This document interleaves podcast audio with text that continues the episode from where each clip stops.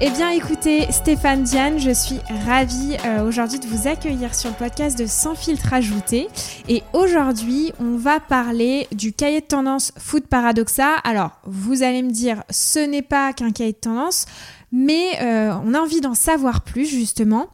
D'abord, est-ce que vous pouvez nous expliquer comment s'est formé votre duo et en quoi euh, finalement il est euh, complémentaire? Parce que j'ai senti euh, une belle complicité entre vous et comment ça se retranscrit du coup dans Foot Paradoxa. on s'est rencontrés avec Stéphane, c'est une anecdote qui nous bien. On s'est rencontrés au salon de l'agriculture dans le dans le hall des vaches et des bœufs et des bœufs.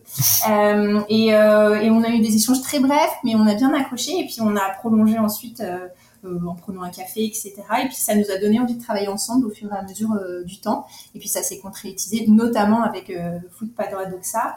Et c'est vrai que on s'est retrouvés dès le départ, déjà un sur nos racines limousines. nos racines limousines, paysannes, on est tous les deux issus de familles agricoles. Euh, et puis aussi beaucoup, euh, on, partage tous les deux une vision positive euh, de l'alimentation et d'une manière au sens large aussi, mais l'alimentation en particulier qu'on a vraiment envie d'insuffler dans les sujets qu'on partage. on a tous les deux aussi cette curiosité, cette ouverture au monde et qui va au-delà de la food. Donc on observe beaucoup, on fait beaucoup de veille et on se rejoint beaucoup là-dessus. Voilà. Et puis je crois aussi, et c'est aussi pour ça que on a plaisir à travailler ensemble, on aime tous les deux aller au fond des choses.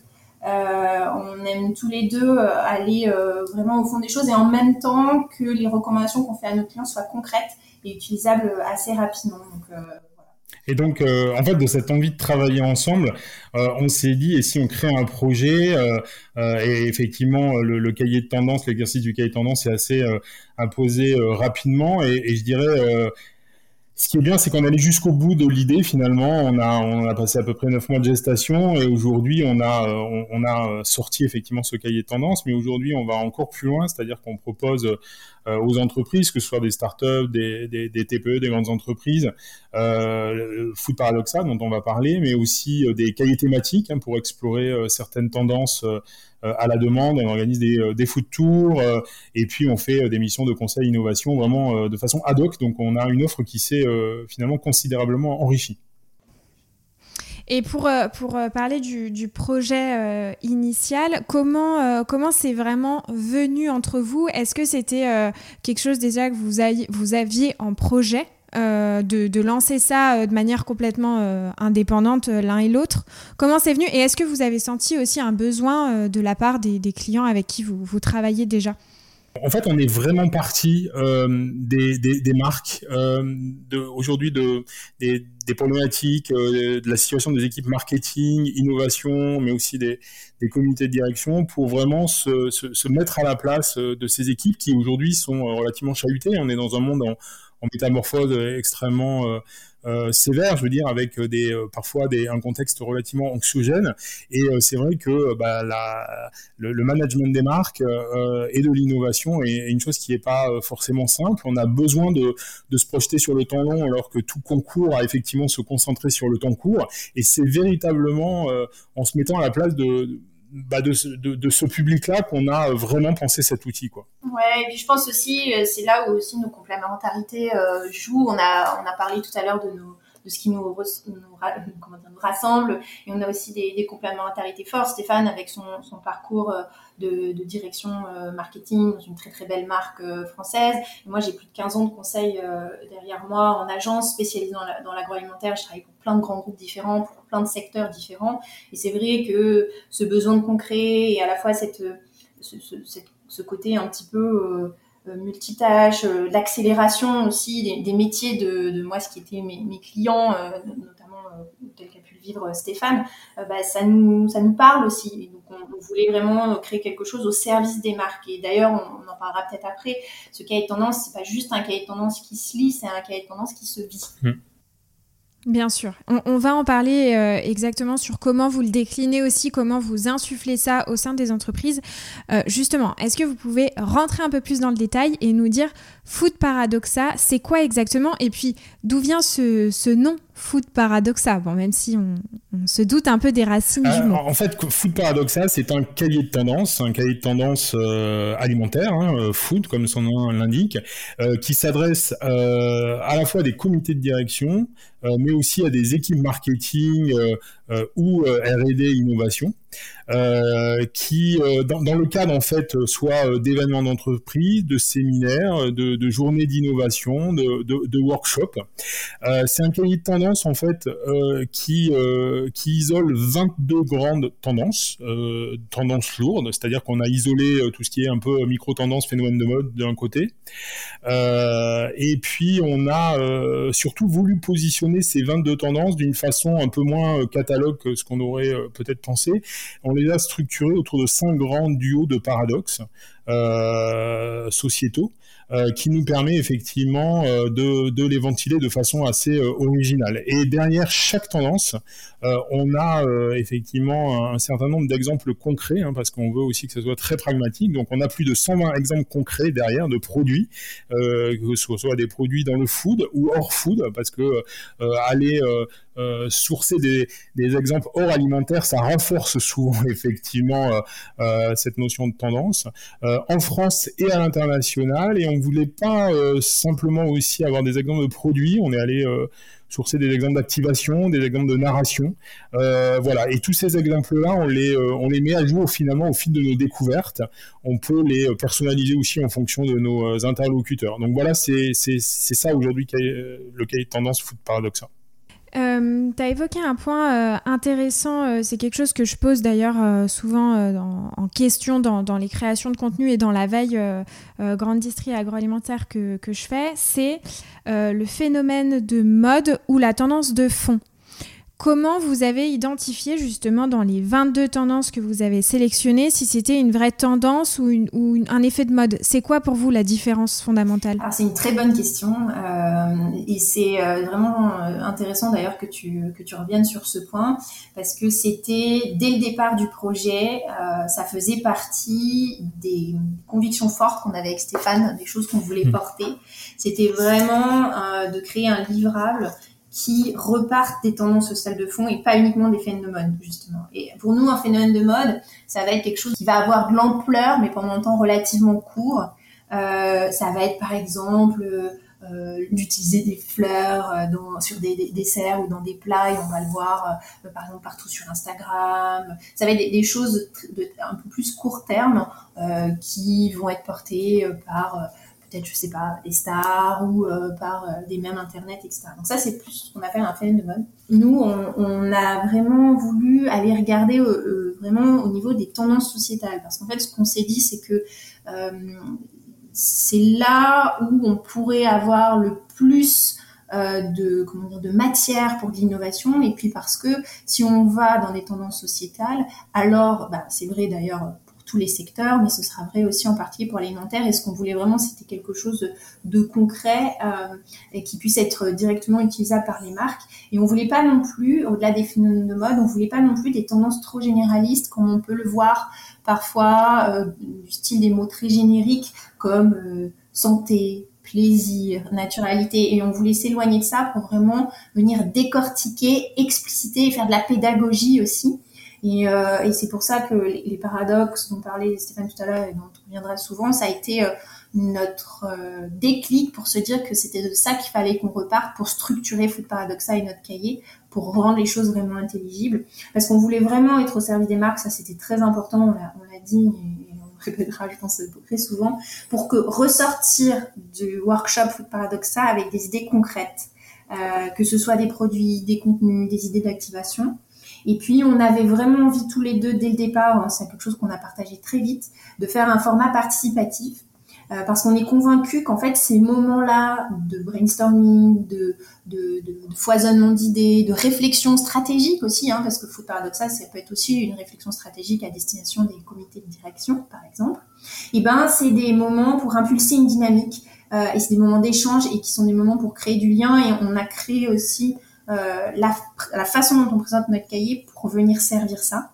Voilà, et c'est vrai qu'on en, on en est euh, assez fiers parce que sur tous ces points-là, pour l'instant, en termes de retour spontané des, des clients, et ben par rapport au workshop, ça confirme qu'on a plutôt bien réussi ces points. On est, on est vraiment content. Et puis ça crée de l'enthousiasme, on le voit, ça crée de l'envie, ça crée euh, effectivement, on, sent que les équipes ont aussi besoin à un moment donné de de, de, faire un, de, prendre le temps, de s'extraire du quotidien, de se retrouver. Alors parfois on est sur des équipes euh, en fonction des entreprises très élargies. Hein. Le marketing peut aussi inviter euh, le commerce, les achats, l'industrie, au contraire à la limite. Et c'est vrai que ce moment à part, à la fois d'ouverture des chakras, d'idéation, mais aussi ensemble de sélection des idées les plus porteuses, c'est vraiment quelque chose qui ressort comme extrêmement enthousiasmant et, au-delà même de l'exercice, je pense qu'il y a quelque chose de ce ressort-là qui, qui, est, hyper important pour les équipes. Hmm. C'est euh, hyper, euh, hyper intéressant et euh, j'imagine aussi quand, quand, vous avez créé le, projet, à la genèse du projet, vous êtes beaucoup aussi renseigné sur ce qui était déjà fait sur le marché et évidemment les cahiers de tendance ne sont pas nouveaux, d'où ma question, quelle est le, fondamentalement la différence par rapport à tous les cahiers de tendance qui peuvent exister? Il y a beaucoup d'agences, d'entreprises qui en créent aujourd'hui. Qu'est-ce qu'on va retrouver de très différent, même si vous y avez déjà un peu répondu. je pense déjà le format workshop, je pense que c'est mmh. vraiment euh, mmh. la différence clé, c'est-à-dire que comme je disais tout à l'heure, c'est pas un cahier de tendance qui se lit, c'est un cahier de tendance qui se vit. Euh, le fait de ressortir aussi avec des idées concrètes, c'était vraiment important. Moi, je, bon, comme j'étais en agence, j'étais toujours en veille euh, à regarder les tendances, etc. pour, au service de, de, de mes clients quand j'étais en, en, agence. Et, et c'est vrai que parfois, on ressort de présentation, on est un peu on est un peu perdu, euh, c'est-à-dire que un peu chaos. Il y a, y a, et certains sont euh, passionnants et, et, vraiment très très intéressants, mais mais ça part un peu dans tous les sens et on sait pas trop quoi en faire. Euh, et du coup, ça peut créer d'ailleurs, euh, moi chez certains clients, j'ai déjà vu des clients chez qui ça crée de l'anxiété, hein, mmh, du vertige. C'est vertigineux, il faut faire des choix. Et vraiment toute l'idée derrière tout Paradoxa, c'est donc ce format workshop pour ressortir avec des idées concrètes qui sont aussi partagées du coup euh, à plusieurs. Et ça, je, je pense que c'est un... En tout cas, c'est le retour aussi qu'on nous en a fait. Euh, c'est ce qu'on voulait faire et c'est ce qu'on le retour qu'on nous fait. Donc. Mmh. Sachant qu'effectivement, on peut aller euh, jusqu'à euh, un niveau d'exécution plus ou moins abouti selon l'entreprise, le brief, le temps qu'on y concède. Mais c'est vrai qu'on a, on, vient récemment faire un, workshop Fardoxa où on a abouti au bout de la journée à des, concepts de produits écrits sous la forme de concepts marketing. Donc on est allé aussi de façon très très précise avec un Ruffman qui a illustré aussi les, concepts. Donc on peut aller aussi dans ce niveau de réalisation vraiment très pragmatique. Hmm. Et comment vous êtes sourcé Est-ce que vous pouvez nous parler un peu des backstage du, projet et, comment bah, Diane et, toi Stéphane, euh, vous avez orchestré toute cette veille et comment vous l'avez organisé finalement? Alors, euh, comment on source? C'est vrai que c'est à la fois, comme disait Diane, c'est vertigineux. Hein, euh, il suffit de, se connecter au réseau, de descendre dans la rue, d'ouvrir les magazines, etc., les médias. On reçoit énormément d'impulsions tous les jours, c'est compliqué. Euh, je pense qu'on a tous les deux, euh, Diane le disait, cette curiosité naturelle pour aller pour aller s'imprégner de euh, finalement de notre époque, de, ce qui se dit, de, ce qui circule. Donc euh, c'est de la veille, c'est-à-dire qu'on suit beaucoup, euh, on est connecté à beaucoup de choses, mais aussi beaucoup d'observations. Et je pense que même avant la veille, tous les deux, on a ce, cette passion finalement quand on se promène dans la rue, quand on regarde les vitrines des magasins, quand on est à la terrasse d'un café, etc. pour pour euh, observer, pour capter des signaux, etc. Donc, euh, donc ça, c'est la première chose. Ensuite, ben, on a nos réseaux respectifs. C'est vrai qu'on entretient euh, tous les deux après euh, au, cumulé plus de 40, 40 ans de, d'expérience de, professionnelle, bah, des, des, réseaux qui sont intenses. Donc euh, c'est beaucoup de rencontres. On aime bien, euh, on aime bien susciter des rencontres. On aime bien rencontrer des nouvelles personnes aussi. Donc on, ça c'est des choses qui nous, qui nous, qui nous apportent beaucoup. Ensuite on a nos activités respectives. c'est vrai que bah, on n'en a pas parlé, mais moi je suis du coup le créateur de Street Food, qui est un média en ligne dédié à, au, décryptage de, de, de, de l'alimentation et tout ce qui influence l'alimentation et tout. Euh, et, et, donc, moi, je fais beaucoup de rencontres. Il y a beaucoup de, j'écris beaucoup de choses, mais je vois aussi passer beaucoup de choses donc qui, qui m'inspirent. Euh, Diane, euh, toi, effectivement. Oui, ben moi, je, je, fais du mentorat dans des écosystèmes de, de start-up. J'accompagne des projets, des porteurs et des porteuses de, de, projets dans la food. Et puis, je suis aussi cofondatrice et membre du bureau d'une association qui s'appelle Elles sont Food, qui est une communauté professionnelle de femmes qui travaillent euh, qui travaillent euh, dans la food et c'est vrai que c'est très enrichissant de rencontrer des femmes du même secteur a priori, mais en fait qui ont des métiers euh, complètement différents. Et après, euh, concrètement, pour capturer, pour nous aider aussi à capturer en termes d'outils, bon, on s'est créé un outil totalement perso pour finalement capturer et, structurer tout ce qu'on voit passer, soit article, visuel, inspiration, mots, photos, etc. Et qu'on collecte et qu'on organise et qui nous permet d'updater finalement de mettre à jour continuellement nos, présentations. Et la dernière chose, et peut-être une des principales parce qu'elle nous tient vraiment à cœur, c'est surtout on, on, goûte, on teste, on on n'hésite pas, on passe beaucoup de temps euh, à manger.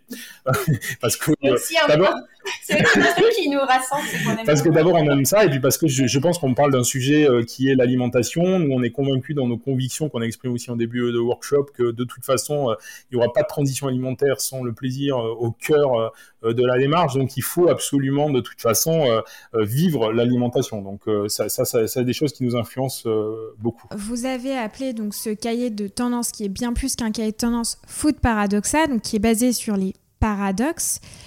Et justement, le consommateur, c'est quelque chose qui ressort très souvent en marketing. Euh, c'est un conso qui est euh, profondément contradictoire dans sa nature. En tout cas, c'est ce qu'on dit.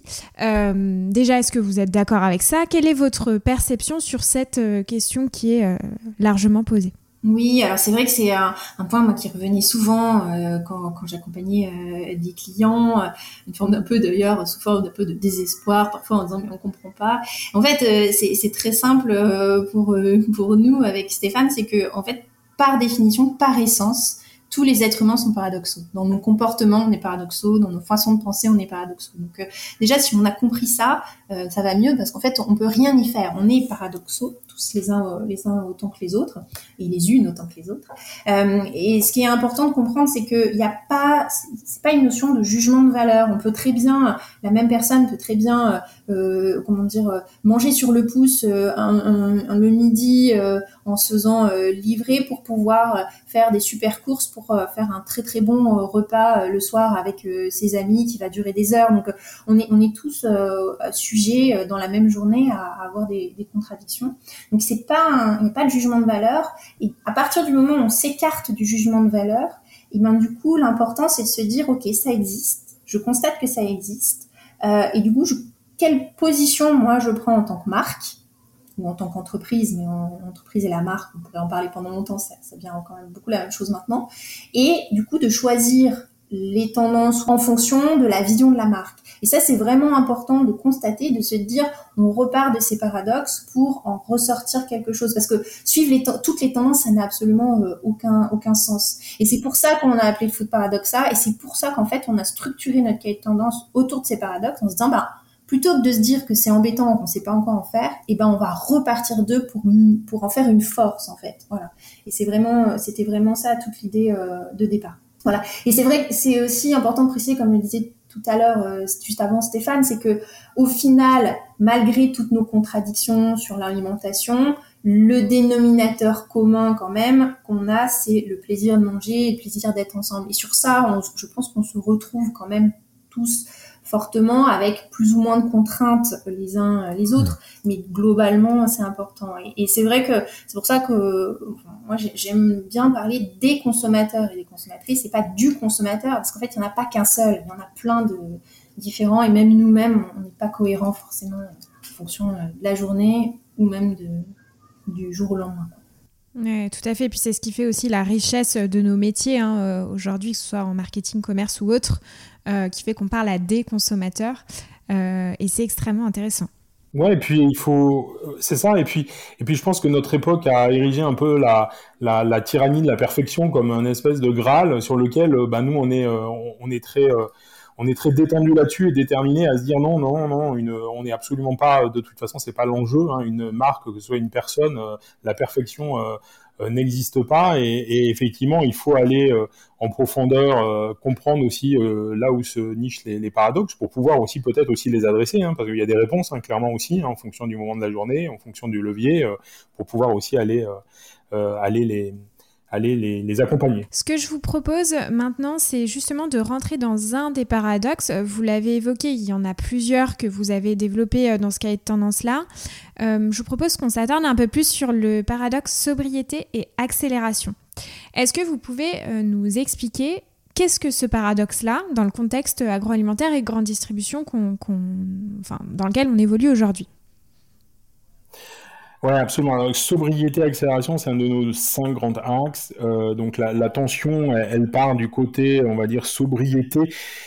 La sobriété, ça vient d'où? Ça vient euh, des contraintes très fortes euh, qui sont posées aujourd'hui sur notre société, sur notre monde par rapport aux enjeux climatiques, à la pénurie, la raréfaction des, ressources, des matières premières, mais aussi parfois même par la recherche de, enfin, par, valeur ou idéologie, hein, la, quête de minimalisme par, exemple. Donc on voit qu'on a toute une partie de la société euh, qui, euh, qui tend vers effectivement promouvoir ce qu'on appelle un peu le moins mais mieux, cette, cette sobriété. Et puis de l'autre côté finalement, on a porté par une population mondiale grandissante, mais pas que, on voit aussi que nous sommes euh, contraint par le dans une société qui s'accélère de plus en plus avec le numérique, etc., euh, qui n'a jamais autant expliqué nos choix et arbitrages, notamment alimentaires. Euh, donc cette accélération de nos modes de vie qui nous impose parfois de, certains choix dans la façon dont on, fait du shopping, dans la façon dont on, on consomme certains produits, et eh ben euh, elle est attirée, tractée par ce, ce, ce, ce cette course à l'accélération. Donc entre les deux, ben, on a positionné des, tendances. par exemple, pour, pour, que ce soit plus clair, côté sobriété, on va retrouver une tendance qui s'appelle euh, donc euh, moins mais mieux, qui est effectivement euh, un, des leviers aujourd'hui de, d'une meilleure consommation. du coup, on va voir effectivement que là-dessus, on va respecter on va dire, le rythme des saisons, on va essayer de consommer euh, pas tout, tout le temps pour, euh, euh, pour des raisons propres au rythme des saisons des espèces ou des, des, des, des, variétés de produits. ça peut être également le fait de vouloir réduire les assortiments de gamme ou réduire la liste des ingrédients d'un produit pour effectivement non seulement je dirais, lutter euh, contre l'ultra-transformation, mais aussi répondre parfois effectivement à, une simplification euh, des approvisionnements, ou, euh, etc. Donc on voit aujourd'hui que ce euh, est véritablement hyper structurant pour les marques, etc. Et de l'autre côté, sur l'axe accélération, on a par exemple une tendance qui s'appelle fast conso, euh, du coup avec des offres qui vont s'adapter à nos, à nos modes de vie qui changent et qui s'accélèrent. Alors bien entendu là-dessus, on va trouver des exemples comme le quick commerce, euh, toute l'économie, le business de la flemme, hein, avec effectivement euh, beaucoup de produits qui sont destinés à, à nous simplifier la vie parfois à outrance, hein, parce que derrière se posent aussi des, des, interrogations sur l'impact de, ces modèles-là. On, va voir aussi bah, le développement des offres de snacking. Hein, euh, avec une, une, sophistication de plus en plus euh, autour de ces offres qui, ont un, moment de consommation qui, qui explose. Et puis des produits, euh, j'étais tout à l'heure dans euh, dans, le, métro euh, en venant, effectivement, euh, je tombais sur une, affiche de, Red Bull, Red Bull prêt à défier le coup de barre au boulot. Bah là, on voit aussi toute une génération de produits qui ont la cote, qui vont nous aider effectivement à vivre à 100% effectivement une vie sans perte de temps. Et, donc tous ces produits-là vont contribuer à nourrir effectivement la dimension accélération. Donc on voit qu'on est tiraillé. Hein, entre deux euh, entre deux choses qui se combinent hein, finalement. Euh, Diane le disait tout à l'heure, qui peuvent intervenir à des moments différents de notre vie, voire même de notre hmm. journée. Est-ce que, Stéphane, pour rebondir sur tes propos, tu as un exemple, si on doit en citer un, il y en existe plein et j'imagine qu'à travers les workshops, vous en donnez beaucoup, euh, de marques qui expriment un côté ou de l'autre du paradoxe. Tout à l'heure, tu parlais par exemple de moins mais mieux, euh, de réduction des, des ingrédients. Est-ce qu'il y a une marque, un exemple spécifique qui te vient à évoquer à nos auditeurs? Bah, en fait, euh, par exemple, en hors alimentaire, on a euh, un élément fort euh, dans tout ce qui est mode et textile, qui a priori est éloigné de l'alimentation, et pourtant il y a énormément de, de parallèles hein, autour de la production, des matières premières, etc. Et on voit de plus en plus de marques qui arrivent sur le marché, comme Loom, comme Adresse. par exemple, Adresse sur, sur ses sur ses devantures ont une, une signature qui est achetons moins, produisons mieux. Et Loom, par exemple aussi, font que des pré-productions, font pas de système de promo, euh, pas de pas de Black, de Black Friday, etc. Incite à, à avoir le moins de vêtements euh, possible et les, les, plus solides possible. Donc euh, sur le sujet de, du textile, je pense qu'il y a beaucoup euh, euh, d'éléments, de miroirs. Et puis dans l'industrie, on a un exemple très chouette d'Alpina qui a mis au point des pâtes à destination plutôt de, la restauration, de la restauration collective, donc pas, pas à destination des, des, particuliers. Des pâtes qui s'appellent les astucieuses, où en fait qui a pas besoin de, de cuisson. Alors certes, elles ont été cuites par eux au départ pour pouvoir être euh, ensuite consommées. Mais euh, euh, vous, vous, mettez des pâtes, de l'eau, vous attendez 12 heures et elles sont, elles sont prêtes à être consommées par les convives, mélangées avec une sauce ou froide dans une salade. Donc ça, je pense que c'est vraiment un exemple aussi qui permet à la fois de gagner en sobriété, d'utilisation des euh, comment dire, euh, d'éléments de chauffage, euh, donc d'énergie, et puis de temps aussi, donc moins de temps de, de préparation. Voilà. Et puis au regard de ça, c'est amusant de, de, voir aussi que par exemple une marque comme Céréales bah, a mis au point des galettes euh, aux épinards et à l'avoine de mémoire, qui euh, et aux pignons de pain, qui se réchauffent, qui potentiellement peuvent se réchauffer au euh, au grip. Hein. Et donc, euh, vous avez une marque bio avec des ingrédients bio, etc., qui euh, propose aussi un produit qui peut se réchauffer au grille-pain et donc qui s'adapte aux nouveaux usages de consommation rapide. Voilà, en prenant aussi en considération, tout à l'heure, on le voyait avec Alpina sur la, sur la restauration et les économies d'énergie. Hein, liées à la cuisson. Là aussi, on voit avec céréales, hein, à un moment donné, aujourd'hui, on parle beaucoup de, du coût euh, du fait maison. Effectivement, euh, quand on a à, préchauffer un four, à le chauffer pour faire réchauffer une portion, etc. Euh, effectivement, beaucoup de gens questionnent ça. Donc, on, on voit aussi qu'on a on peut avoir des solutions là-dessus, quoi, qui sont à la fois vertueuses aussi. Et, et j'ai trouvé d'ailleurs, je, je, me permets de, de, rebondir sur ce que vous dites par rapport aux exemples. Un exemple qui me vient aussi dans la veille très récente que j'ai faite, c'est sur le, le, le, la cosmétique en grande distribution. Euh, et plus particulièrement les, produits euh, pour les cheveux. Et euh, il y a Garnier qui a sorti des après-shampoings sans rinçage et ils mettent sur leur pack que justement ben, c'est pour pas gaspiller d'eau. et du coup, ils développent cette, offre-là. Et c'est vrai que ça a attisé un peu ma curiosité. Et je trouve que ça rentre aussi dans, cette tendance-là de fond. Est-ce que justement, sobriété et accélération, ça s'oppose forcément? C'est une bonne question. Euh, c'est une très bonne question. Effectivement, alors souvent, souvent c'est le cas quand même parce que c'est vrai que c'est difficile euh, d'allier les deux. Déjà, je pense que c'est important aussi de se questionner sur la définition de la sobriété. Qu'est-ce que ça veut dire sobriété? Euh, C'est un, un, sujet qui me passionne depuis longtemps et c'est vrai que quand j'en parle avec les gens, ils associent souvent sobriété avec minimalisme et inconfort. Or, c'est pas forcément le cas. On peut vivre sobrement euh, en étant dans, très confortable. Ça, c'est encore, on pourrait en parler euh, pendant des heures. Mais c'est vrai que, en même temps, il y a plein de, de, sujets, notamment en ce qui concerne l'accélération des connaissances, où euh, ma conviction personnelle, et je pense partager avec Stéphane, c'est aussi que l'accélération des connaissances techniques peut aussi venir répondre à des besoins de sobriété, donc aider à répondre. Euh, tous des, sujets de, par exemple, on sait que par rapport aux enjeux climatiques, il y a un vrai enjeu au niveau de la production agricole et qu'il y a beaucoup d'enjeux scientifiques à comprendre comment euh, mieux combattre les adventices, comment mieux faire euh, contrer euh, les, comment dire, les changements de température et notamment les températures très fortes auxquelles on va devoir avoir à faire longtemps et donc comment mieux équiper les agriculteurs sur des outils d'aide à la décision, etc. Donc ça, derrière, il y a beaucoup de techniques et beaucoup de sciences euh, qui, euh, intervient. Et même sur l'alimentation, moi j'ai une formation initiale d'un agro, euh, euh, bah, c'est des études de, de, ans et c'est vrai qu'on déjà à l'époque apprenait des choses extrêmement techniques et, et, les connaissances ne font que augmenter de manière exponentielle.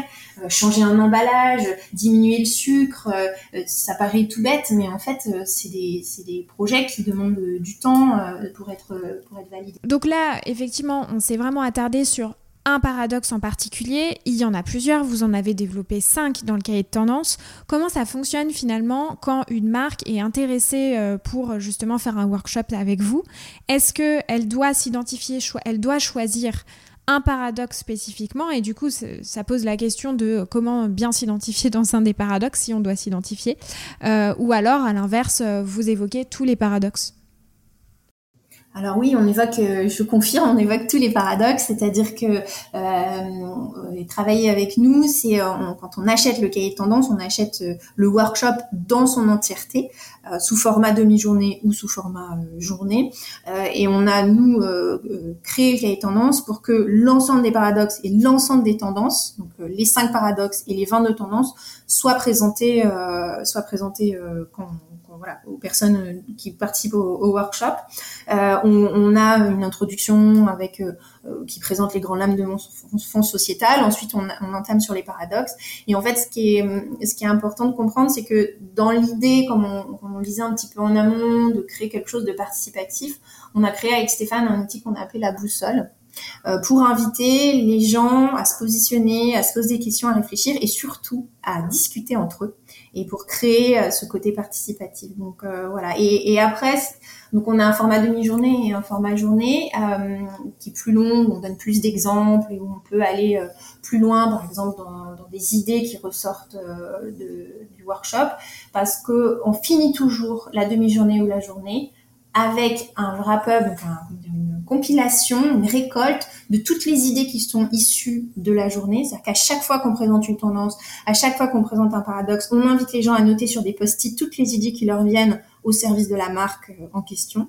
Et à la fin, on fait une récolte et on les sélectionne. On, demande aux gens de voter pour celles qui préfèrent. Enfin, on a tout un process qui fait que à l'issue de Food Paradoxa du workshop, ils repartent avec euh, des hmm, éléments. Super, super intéressant. Euh, enfin, c'est hyper intéressant de savoir euh, concrètement comment ça se comment ça se passe. Vous avez peut-être une petite anecdote à nous raconter d'un workshop, de je sais pas, un étonnement, quelque chose qui vous a marqué au cours des différents workshops que vous avez pu faire?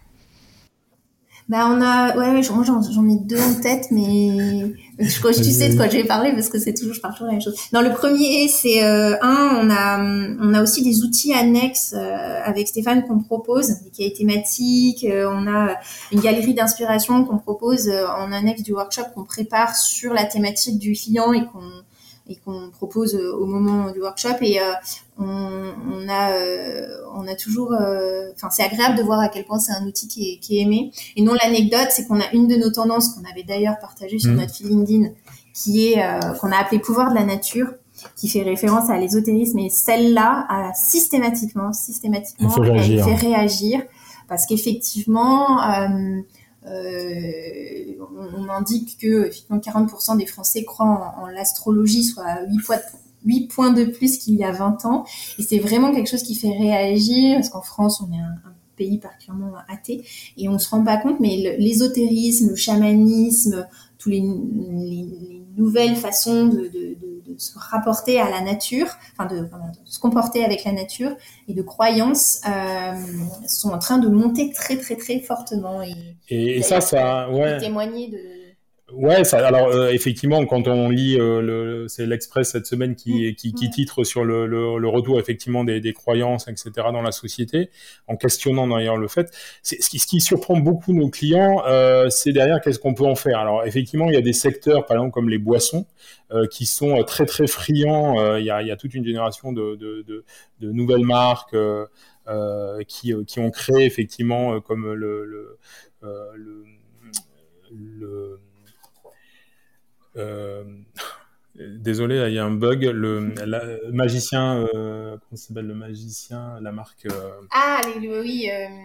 le, le magicien, le magicien bio. Oui, voilà. en fait, il y a, y a, toute une génération effectivement. C'est simple.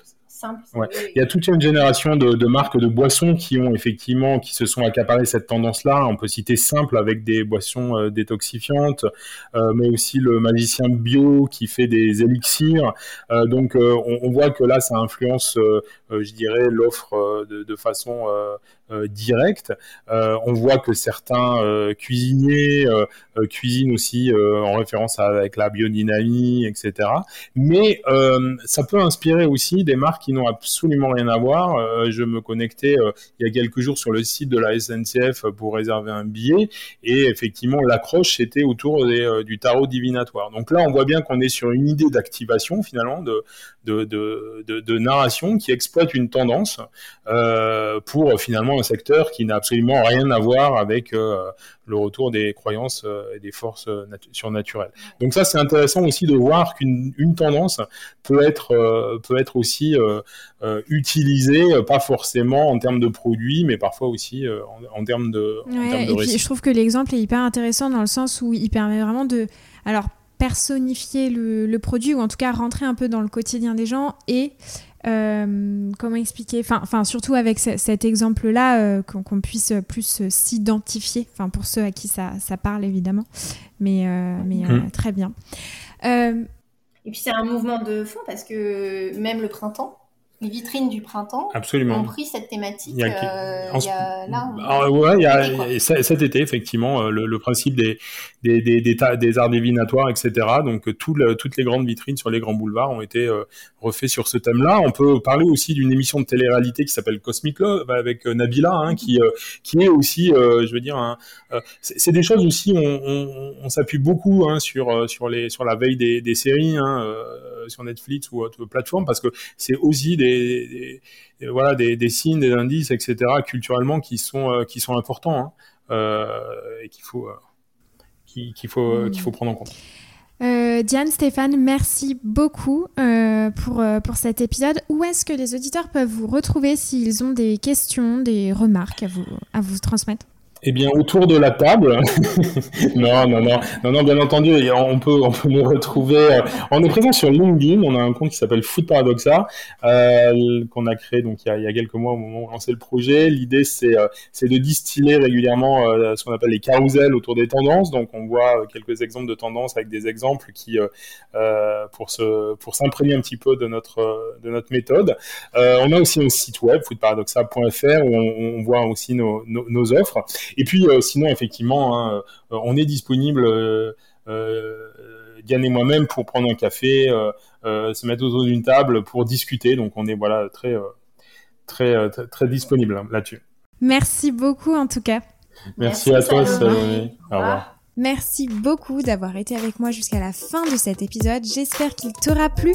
N'hésite pas à m'écrire sur Instagram au nom de Sans filtre ajouté ou LinkedIn au nom de Salomé Charicton.